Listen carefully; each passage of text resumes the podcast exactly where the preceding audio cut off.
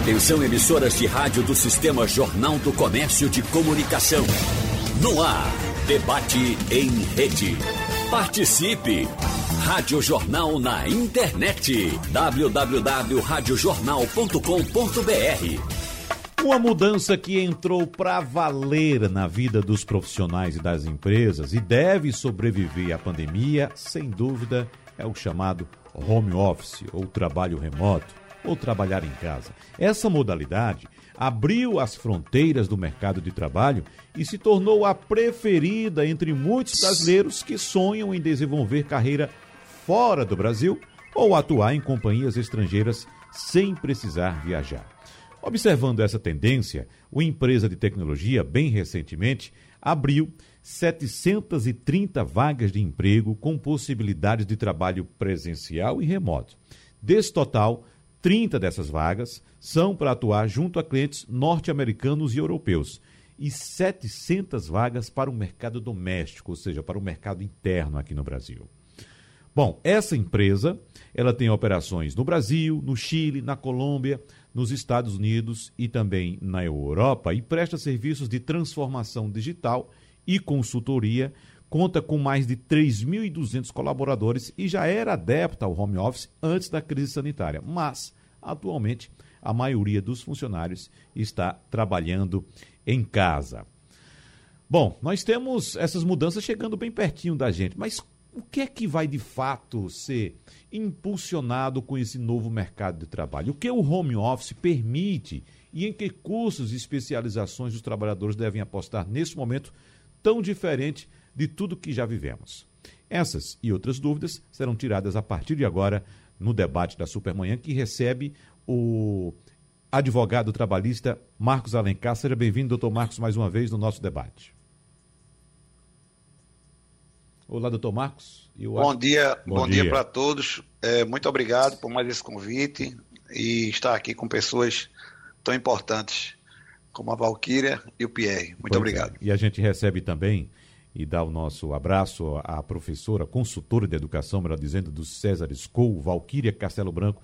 Seja bem-vindo, professora. Tudo bem com a senhora? Bom dia, Wagner. Bom dia aos ouvintes. Bom dia ao doutor Marcos Alencar e ao professor Pierre Lucena. Prazer encontrá-lo mais uma vez, Pierre, em mais uma discussão sobre futuro do trabalho e tecnologia. Pois é, o presidente do Porto Digital, Pierre Lucena. Seja bem-vindo, presidente. Tudo bem com o senhor? Tudo, tudo bem, obrigado aí, é, participando aí com o debate com o Valquírio e com o Marcos. Estamos aí abertos para as discussões. Presidente, esse dado que eu trouxe, essa informação, melhor dizendo, dessa empresa uh, que contrata, abriu vagas, abriu 730 vagas, uma empresa de tecnologia. Na verdade, não é nenhuma novidade no Brasil. E quando a gente traz esse dado, eu só me lembro que em várias ocasiões o próprio Porto Digital abriu uma quantidade enorme de vagas para o setor de tecnologia, só que naquelas ocasiões, eu não sei se isso mudou agora, naquelas ocasiões essas vagas não foram todas preenchidas. Como é que está a situação agora, presidente? Olha, é, isso que você colocou, né? Tem algumas empresas realmente contratando aí no, no, no home office. A gente se viu numa situação meio inusitada lá no ano passado, que foi o fato de que a gente teve que ir para casa, isso foi, foi mandatório, não teve o que fazer, né? Então, e a gente se viu numa situação de ter que produzir, de ter que produzir em casa. O nosso setor ele se adapta com, com, certa facilidade. Primeiro que a gente trabalha com tecnologia, então se a gente não se adaptasse, ninguém mais ia se adaptar. Né? Passado um ano, um ano e pouco, é, o que, que tem hoje pela frente? Né? É, as empresas estão voltando para o presencial, ainda de forma meio é, tímida. Por exemplo, o lucro de gestão do Poder Digital voltou. Né? Eu, eu voltei coincidentemente, eu estava no Pô Digital, uhum. eu, passei em casa só em trânsito, porque como eu precisava falar com vocês e não dava para falar é, da rua, porque eu teria que ir para outro compromisso de meio-dia, eu tive que ficar no meio do caminho, né? Aí eu passei em casa para fazer, mas eu, tô, eu já estou trabalhando é, presencialmente.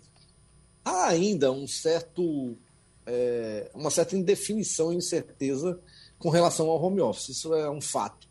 Quem vai, na prática, liderar se vai ficar em home office ou não são as grandes empresas de tecnologia. E elas já mandaram voltar. A Apple mandou todo mundo voltar, a Microsoft mandou todo mundo voltar três dias, o Facebook mandou todo mundo voltar, o Google mandou todo mundo voltar. Então, assim, o Brasil está. É, a, a, gente tem uma vantagem aqui que a gente está com um delay de uns três, quatro meses em relação aos Estados Unidos e.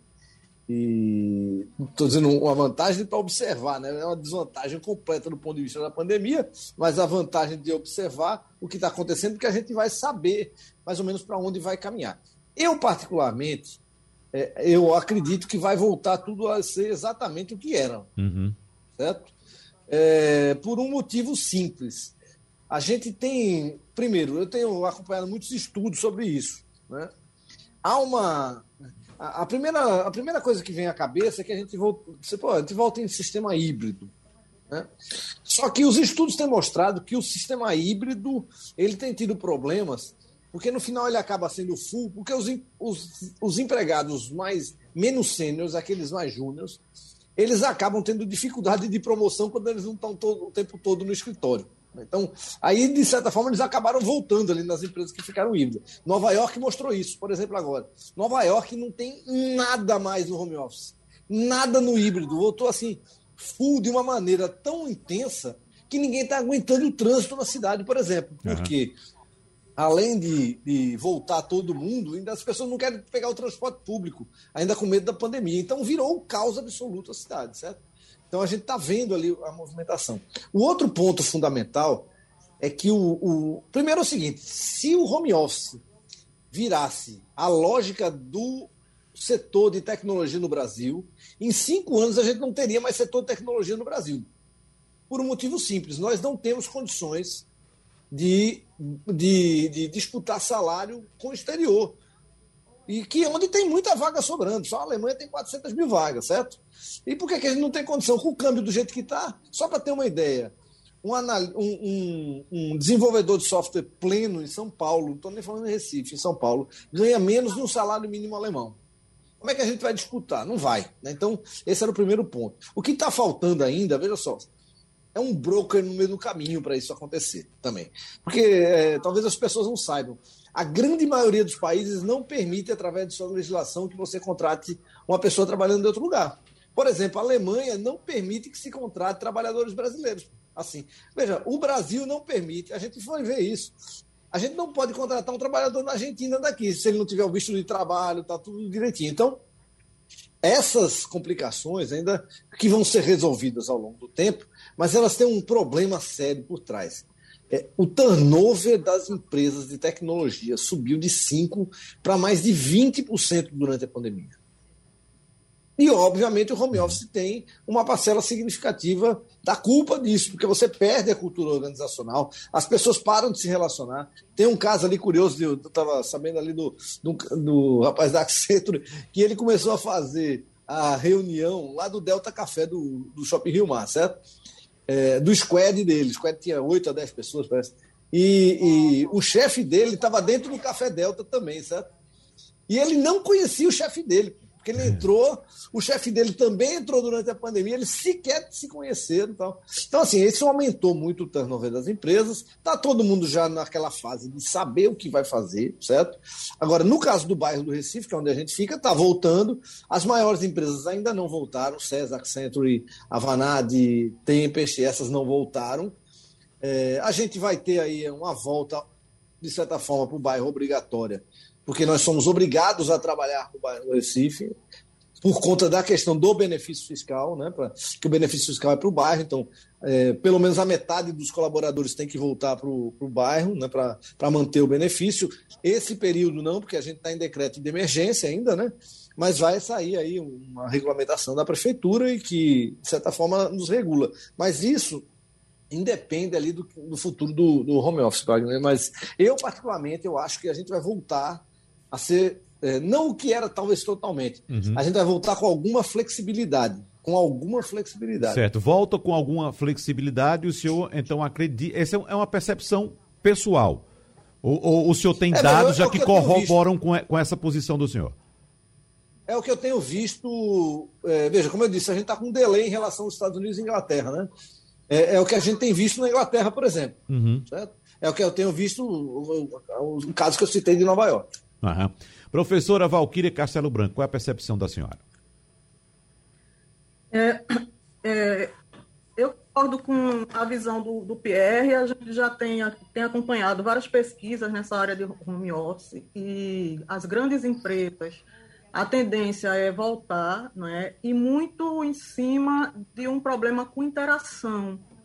É, há uma, há uma, uma queixa muito grande da, da cultura organizacional, das pessoas responsáveis pela, pela gestão dessa cultura organiza, organizacional, e da própria da, da, e do próprio trabalho, da própria força de trabalho, na ausência desse contato com outras pessoas, dessa interação, né? E porque a gente tem muitas pesquisas que apontam que boa parte da inovação e da criatividade que são tão necessárias para essas empresas de, de tecnologias, elas vêm justamente dessa cultura de, de conversas, de, de, de, cafezinho, de conversas dentro da, da, da, própria empresa. E, além disso, a gente tem percebido em algumas pesquisas que é, há um aumento muito significativo quando se vai falar de requalificação dos trabalhadores em procura de cursos online, nessa pandemia e no sistema de home office, uma busca por cursos relacionados a bem-estar, a espiritualidade, a, meditação, não é? que, de certa forma, é, aponta para uma, uma certa estafa, um certo cansaço dessa, dessa, desse home, dessa mistura, né? dessa confusão entre o que é o espaço público, o espaço de trabalho, e que é, o que é o, é o espaço de família, o espaço de lazer e, e a área privada. Então, eu acho que vai haver, sim, uma, uma, um aumento, claro, do home office, mas eu acho que vai precisar de um maior planejamento, que não vai ser para todo mundo, não vai ser para toda empresa, nem todo trabalhador vai, vai estar tá apto a, a fazer o home office, e nem toda empresa vai, tá, vai estar apta né, a, a fazer essa chamada para trabalho em home office para todos os seus colaboradores. É claro que vai haver um aumento, vai ter uma maior flexibilização, mas eu acredito que nem todos estarão aptos para o home office. Uhum. É. Doutor Marcos Alencar, no começo eu citei aqui os dados de uma empresa, ou informação de uma empresa que abriu 730 vagas. Eu vou dar nome aos bois. Essa empresa chama-se Quintas.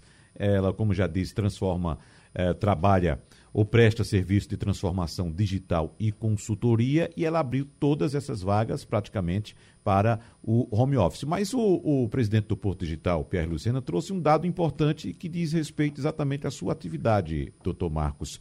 A questão legal dessas contratações. Então, o que é que diz a legislação brasileira uh, hoje a respeito do trabalho remoto e especificamente do home office, doutor Marcos? É, obrigado, é, é, Wagner. Eu antes eu gostaria só de me posicionar rapidamente é, sobre o que Pierre e, e Valkyria é, falou. Uhum. Eu concordo mais com Valkyria. É, eu acho que é, é, as empresas e eu tenho uma visão assim de vários setores da economia? Eu relacionei até aqui alguns, por exemplo, o ramo da advocacia, o ramo da publicidade, o ramo do, de conteúdo, é, conteúdo jornalístico, inclusive medicina, o ramo de pesquisa, o ramo de cursos online. Aqueles ramos que a pessoa trabalha sozinha, esses tendem a aderir mais ao home office, porque essa integração de equipes, ela nunca existiu. As pessoas sempre trabalharam nas suas baias, vamos dizer assim, isoladamente. Mas é, o que eu vejo, o que eu defendo é um modelo híbrido. Por quê?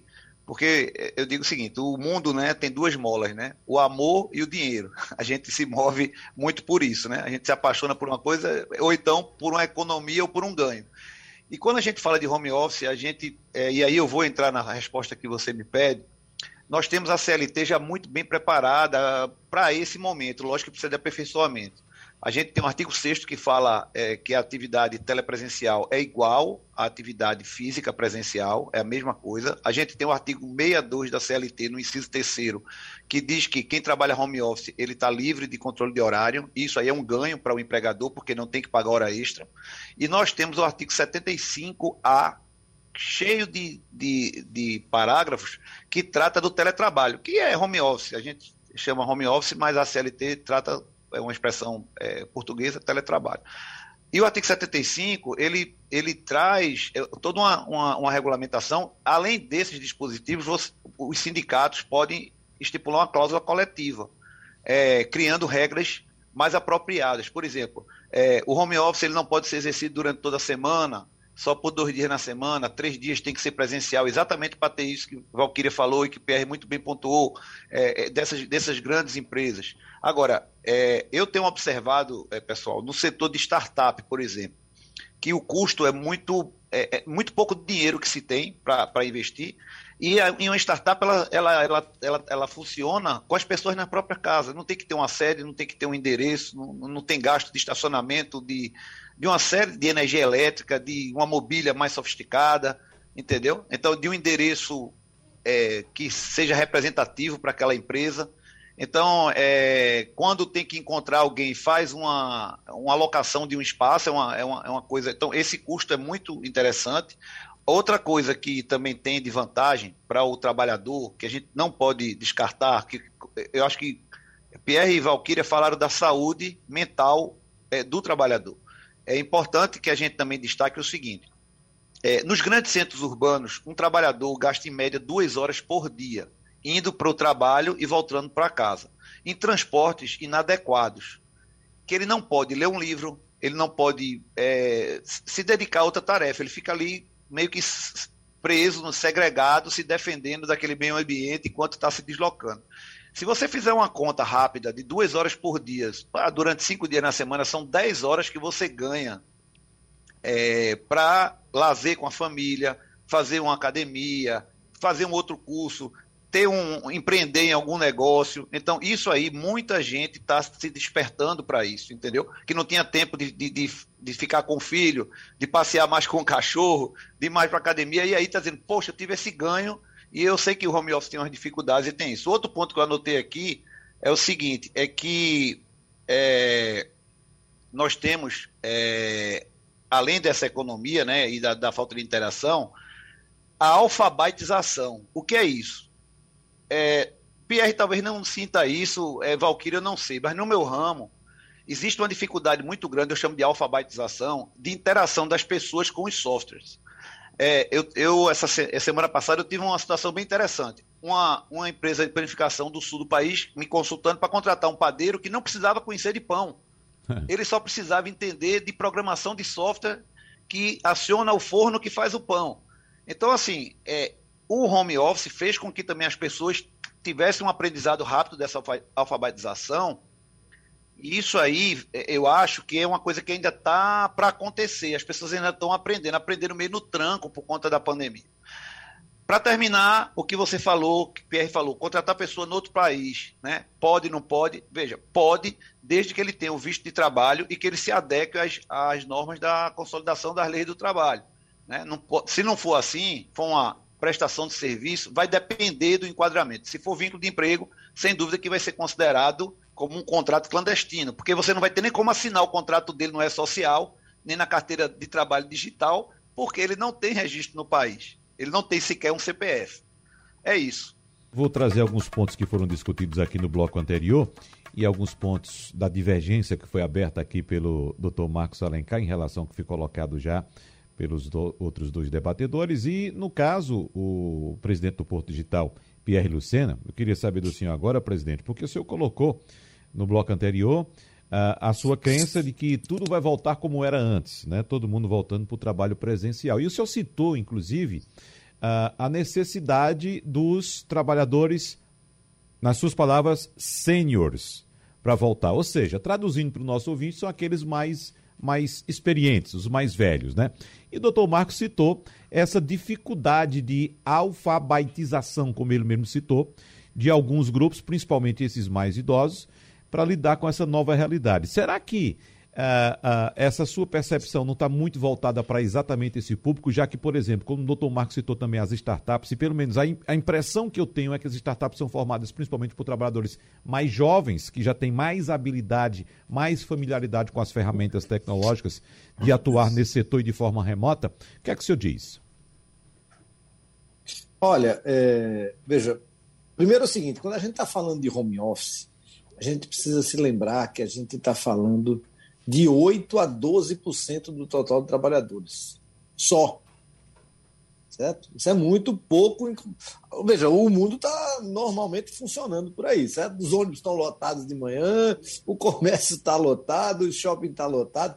É porque, na verdade, a gente tem uma sensação de esvaziamento das cidades por dois, por dois motivos. Porque tem uma concentração em alguns lugares que nós frequentamos muito, que a gente faz parte dessa bolha, digamos assim. É, aqui no, no caso de Recife, é onde está mais vazio. O bairro do Recife está voltando e a Ilha do Leite, que realmente está bem esvaziada, né?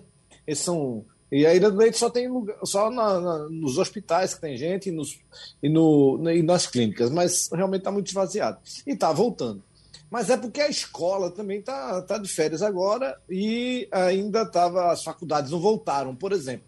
Então, só para a gente ter uma ideia, tem 50 mil estudantes universitários no, na, no bairro da Boa Vista. Né? Então, é, a gente fica com essa sensação de esvaziamento no centro, porque realmente esses vão ser talvez os últimos que, que voltarão. Então, a gente fala de uma parcela pequena da população. Né?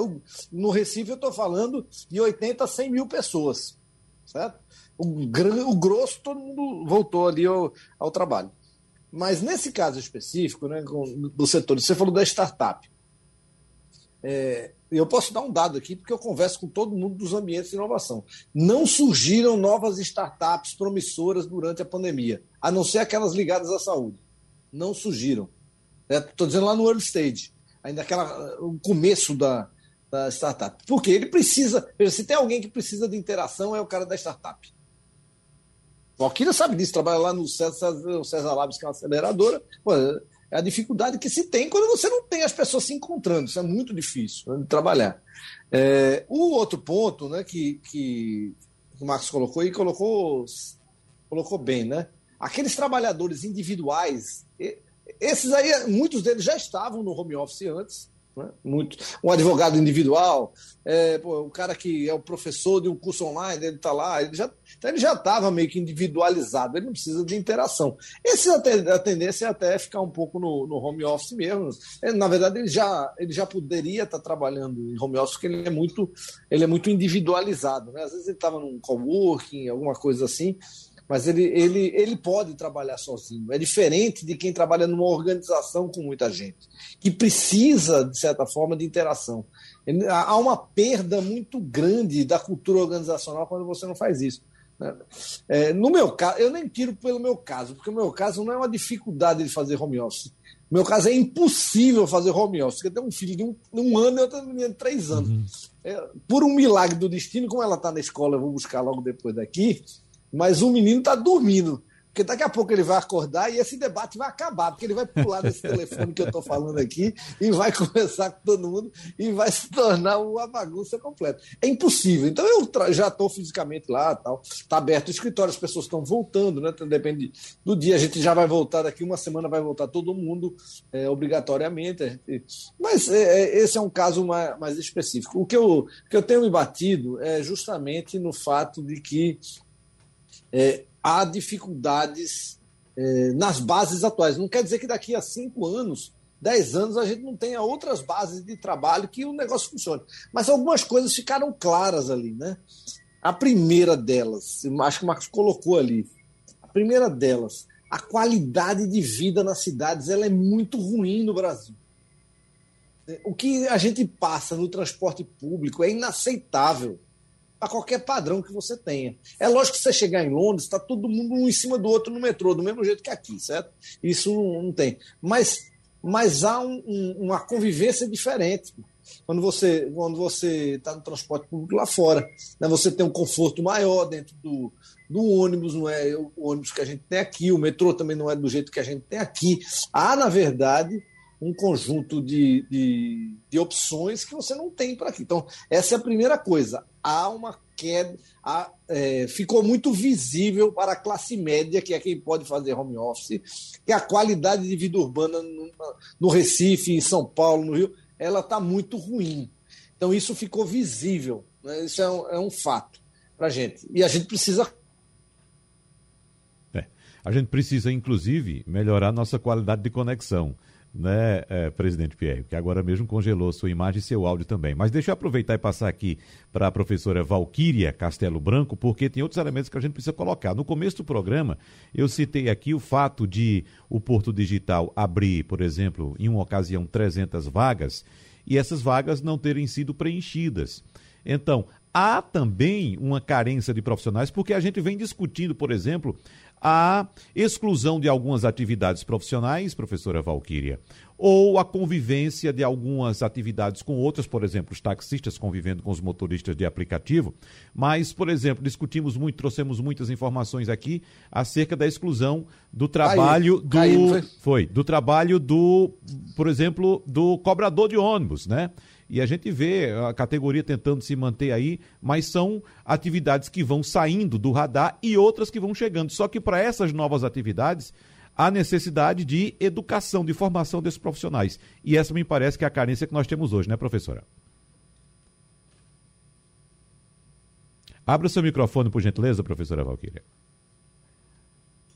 Agora, é, certo. Eu acho que você toca num assunto crucial, uhum. que é formação, certo? É, é, é, você começar a olhar a competência digital como sendo um direito do cidadão e uma necessidade do cidadão. E se você não desenvolver essas competências digitais, a gente vai ficar, no, a gente já está numa situação bem, bem, bem complicada, né? E a, o César, e, e, junto com o Porto Digital, o Brascom e tantas outras associações ligadas à tecnologia, a gente vem se debruçando em, em pensar como fazer essa formação, porque isso é um, um, um, problema sério. Mas não só no Brasil. É claro que no Brasil, por todas as questões que a gente já sabe, né, é, ela se torna mais. A tonalidade fica mais, mais viva, mas mundialmente a gente tem esse problema. quando a gente olha, por exemplo, o, o Fórum Mundial, ele tem uma seção é, que chama Trabalhos do Futuro, né? E quando você olha para a lista lá dos, da, da, dos 20, 20 trabalhos que estão em acessão, você vai encontrar cientistas e analistas de dados, especialistas em aprendizagem de máquina, especialistas em Big Data, marketing digital, em transformação digital, os engenheiros de, de, de, de robôs, né? engenheiro de robôs não humanoides. Então, você vai, vai vendo as, as profissões, todas elas ligadas a uma alta expertise digital, né? E ligada também a, a, a competências como tomada de decisão, como é, pensamento analítico, pensamento crítico, e isso a gente não forma da noite para o dia. Então, a gente tem que olhar para as graduações, o que está sendo feito nas graduações, mas a gente tem que olhar também para a política pública desde lá do, do berço, né? da, da formação desse, desse, desses jovens. Para você ter uma ideia, é, o, o, o economista Ricardo Paz de Barros, ele publicou um estudo é, maio desse ano, junho desse ano, que ele diz o seguinte: com todo esse processo de, de pandemia e com o, o, apagão que aconteceu na, na, nas escolas, é, o prejuízo para essa juventude que, que passou por isso vai ser na ordem de bilhões. E se no segundo semestre assim continuar, vai ser na ordem de trilhões, só aqui no Brasil. Quando você olha para a Europa, né, tem um relatório europeu da, da, da, comunidade europeia, que ele diz o seguinte, que 44%, mais de, de, de 50% da, da mão de obra lá, veja, a gente está falando da comunidade europeia, ela não está apta para é, é, é, ocupar os cargos que, que, das empresas de alto nível que estão precisando de, dessa, desse pessoal especializado. Então, você vê uma desigualdade, que é, de um lado, as empresas olhando para uma mão de obra muito especializada, não é que eles podem encontrar lá e devem encontrar lá, e, por outro lado, buscando uma mão de obra não tanto especializada, que eles podem pagar um baixo custo e buscar essa, essa mão de obra em países como, por exemplo, países como o nosso, né, que você pode pagar um pouco mais, mais um pouco mais, mais barato. Então, a gente está falando de futuro, mas esse relatório ele está olhando para 2025, ou seja, quatro anos, 2025 é agora, é ali. Né? Então, ele fala que 85 milhões de empregos vão ser substituídos. por essa transformação, por um ambiente de trabalho que você vai ter uma simbiose entre algoritmo, máquinas e pessoas, que as pessoas, é claro, vão, vão tá, precisar de, de, de ter essa habilidade. Então, a formação para esse novo para esse novo trabalho, né, para esse novo mercado de trabalho, que, que não é futuro, ele já é presente, já conta, já nos coloca esse desafio, é uma, uma formação que precisa lidar com essas competências digitais. Né? É, é, e competências como aprender a pensar, resolver problemas, a, a, ter um pensamento crítico, um pensamento analítico, muito mais do que você estar tá repetindo fórmulas, repetindo conteúdos, é, é, decorando conteúdos. Requer um outro tipo de educação, e é essa educação que a gente precisa estar tá no radar para a gente resolver esses problemas que, que se, não, se não resolvidos, é, a, a, economia, né, de um modo geral, vai entrar em colapso. Queria que o doutor Marcos Alencar trouxesse para a gente agora, doutor Marcos, quais são as atualizações da legislação brasileira em relação a essas novas atividades que estão surgindo, essas novas contratações uh, da empresa que eu citei no começo. Eu tenho aqui um exemplo, um depoimento de um, de um profissional de telecomunicações que foi contratado a partir da Inglaterra para trabalhar. Uh, uh, e quando eu tive a curiosidade de acessar o site da empresa, para observar como seria o processo de contratação dessas 730 vagas, primeiro, quando a gente abre o site, o site é todo em inglês. Né, todo em inglês. É, outra vez eu estava também pesquisando um startup, uma, na verdade, uma fintech, uma fintech que tem aquele itemzinho lá no site, trabalhe conosco, e quando a gente clica, que entra, tudo é inglês. Ou seja, já há uma barreira ali. Se você não souber inglês, você sequer consegue fazer a inscrição para disputar aquela vaga. Mas, de uma forma geral, essas contratações de empresas estrangeiras por, é, de trabalhadores que estão em solo nacional, Uh, até a empresa nacional também contratando e com essa barreira do inglês. O que é que a lei observa nesses casos, doutor Marcos? É, vamos lá, vou te pedir mais uma vez licença para eu fazer um comentário rápido pois aqui não. antes sobre, bem rápido, sobre essa questão da tecnologia que a professora é, Valquíria falou e Pierre também. Olha, é, tecnologia não é motivo de desemprego. Né? A gente até fala do desemprego tecnológico, mas veja, só acontece desemprego tecnológico quando não há formação profissional. Esse é o problema do Brasil. A prova disso é que nós temos, tem, existe um índice, foi até public, é, eu peguei aqui na Bloomberg, o IGI, né, é um índice de desenvolvimento tecnológico. Os países que estão na frente, Japão, Coreia do Sul, Israel, Finlândia, você vai analisar, eles estão com desemprego em alta, tá? Agora veja os índices. Japão, 2,8%. Coreia do Sul, 3,7% de desempregados. Israel, 5,3%. A Finlândia é maior, vai para 8%. No Brasil, nós temos quase 15% de desemprego é, e nós temos uma demanda gigante querendo contratar pessoas para esse segmento que a professora Valquíria falou e que, e que Pierre muito bem aí citou.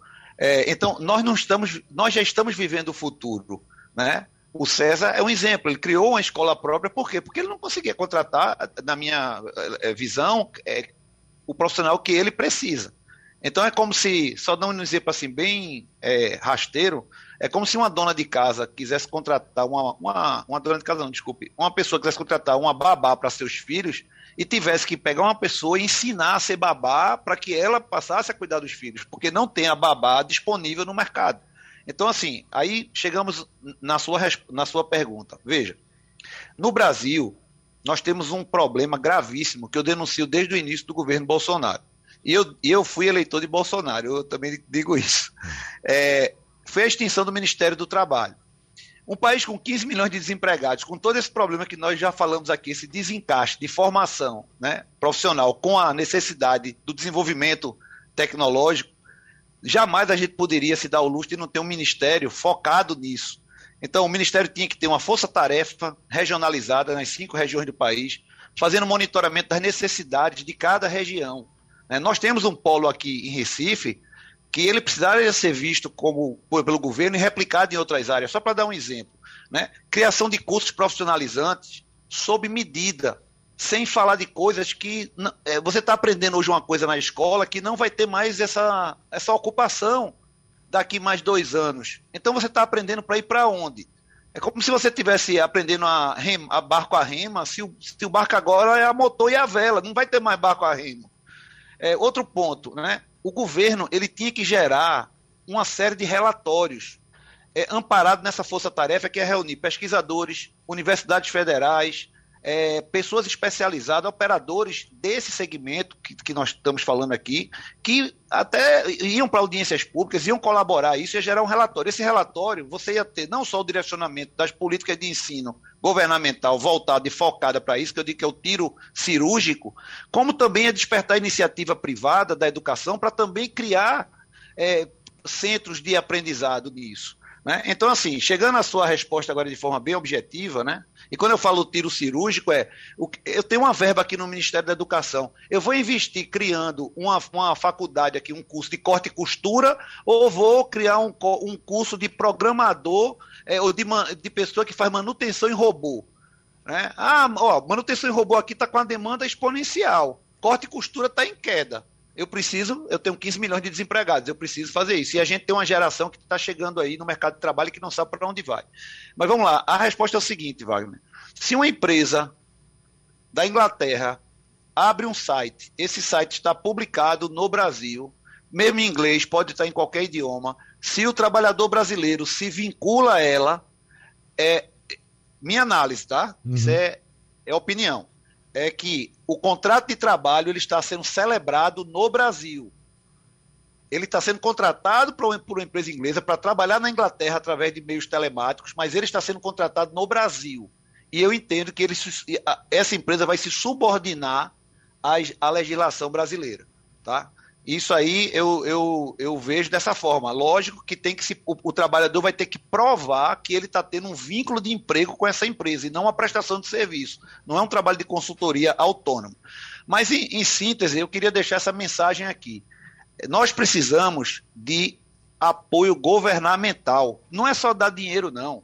É, é a estrutura que nós temos do Ministério do Trabalho, que não há mais, e do Ministério da Educação juntos com essa iniciativa privada, que está aqui muito bem representada pelo Pierre e pela Valquíria, orientando toda a população ativa o que é que teremos né, de banquete para consumir no mercado de trabalho. Uhum. E eu vou me preparar para comer esse banquete.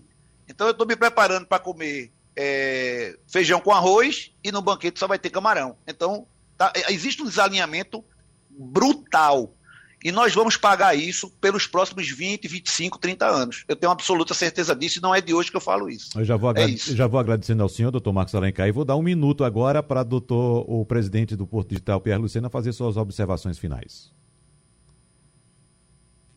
Está fechado o microfone, abra, por favor. Isso. Primeiro, obrigado pelo convite. Aí, uhum. Tá, você vê o, do problema do home office. Eu estou com duas conexões aqui, as, as duas dando problema. E são as conexões do presidente do Porto Digital, né? Tem esse detalhe também. É, não, mas eu estou aqui em casa, né? pois é. Mas veja, eu estou. É, isso que a gente tem falado é muito importante, questão da, da relação com o futuro. Nós formamos muito, muito poucos profissionais na área de desenvolvimento digital no Brasil, essa é a verdade. Eu tenho os dados compilados que eu fiz aqui com o Censo de Ensino Superior. A gente só forma 29 mil pessoas por ano no Brasil que tenham programação na estrutura curricular de uma universidade. 29. Para 70 mil novas vagas, que é o dado que a Brascom tem aí, que é criado. Então a gente está gerando um déficit. Agora, essa é a grande oportunidade que a gente tem para os nossos jovens. A gente precisa acreditar no potencial do jovem brasileiro para colocar ele nesse novo mercado de trabalho né, o mercado de trabalho com menos tarefas repetitivas e muito mais tarefas que exijam o conhecimento. Mas obrigado aí a vocês. Muito obrigado pela presença também. Para a senhora se despedir, professora Valquíria Castelo Branco, qual o recado que a senhora deixa para os jovens que estão agora se, se encaminhando para a carreira profissional? O que é que a senhora diz? Um minuto também para a senhora. É, primeiro, esperança, né? Um recado de esperança, que acredito que a gente tem muito o que fazer, muito o que trabalhar.